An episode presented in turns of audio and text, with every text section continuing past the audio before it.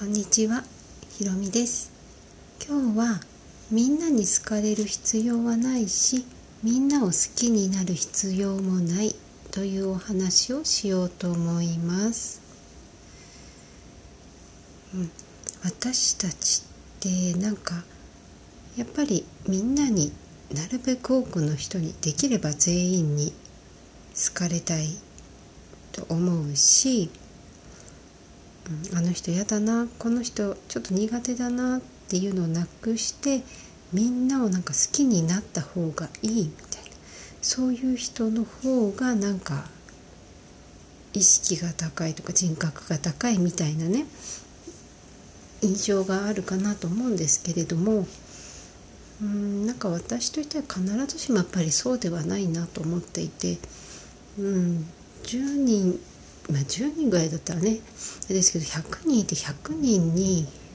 好かれようとしたら多分自分をカメレオンのように相手に合わせて変えていかないと多分無理だと思うんです。100人いたら100通りの考え方があって100通りの経験バックグラウンドがあるので考え方が、ね、そもそも違うのでその人たち全員に好かれるなんてことはまずありえない、うん、違う人がむしろいて当然それで OK っていうことでいいと思うんですよ。逆もしかりで100人いたらねいろんな人がいるじゃないですか。やっぱりなんとなく合わないなっていう人もいれば、うん、なんかものすごくその考えはちょっと私とは全然違うなって思う人もいてただそのその人を否定したりとかその考えを否定したりするのではなくあただこの人はこうなんだでおしまい？そういう考えを持ってる人なんだって。じゃあどういう経験してきたのかなぐらいにこう思えるとちょっと楽しくなる。うん。だからこう無理に全員のいいところをこう探して好きになる必要はないということです、うん、もちろんね探せばやっぱり何かしらね誰でもいいところってあるとは思うんですけれどもやっぱり一番大切にしたいのは自分の感覚。あこの人ちょっと苦手かも。そしたらそれでいいんです。やっぱり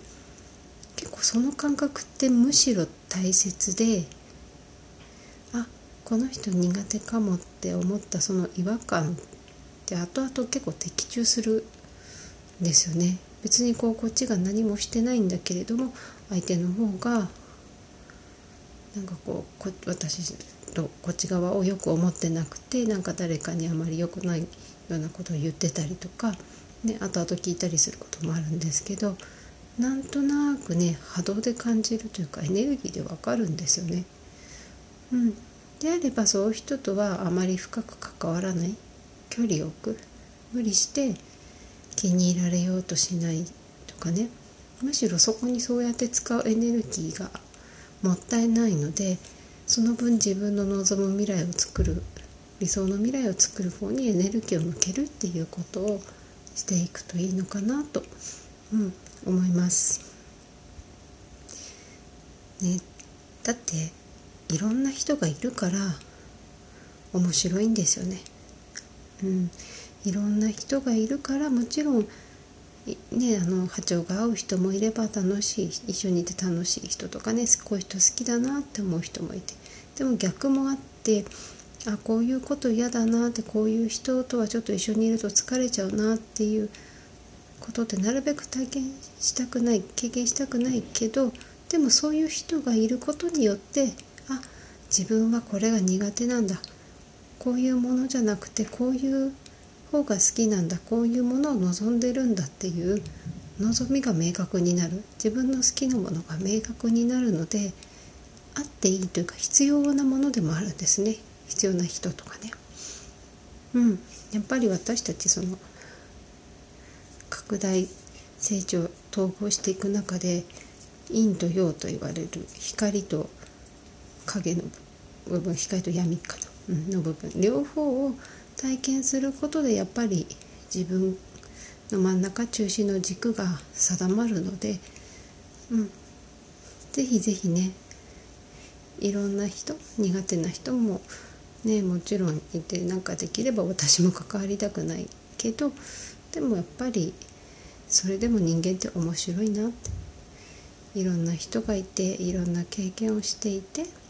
いろんな考えがあって目の前にある同じ現実を見てると思っていても見えてる現実は違う、うん、そういうことを考えるとすごいなとも思うし、うん、自分がどういう世界を見たいかっていうことも明確になってくる。うん、でね、うん、みんなに好かれる必要はない。みんなを好きになる必要はもないんですけどでもその中でもあこの人好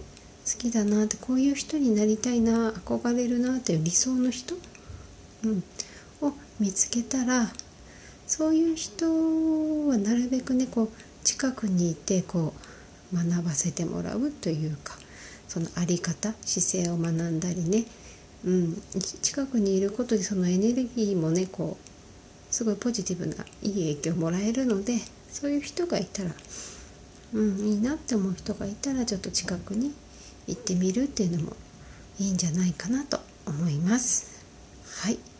ということで今日はみんなに好かれる必要はないしみんなを好きになる必要もないというお話でした。最後までご視聴いただきありがとうございました。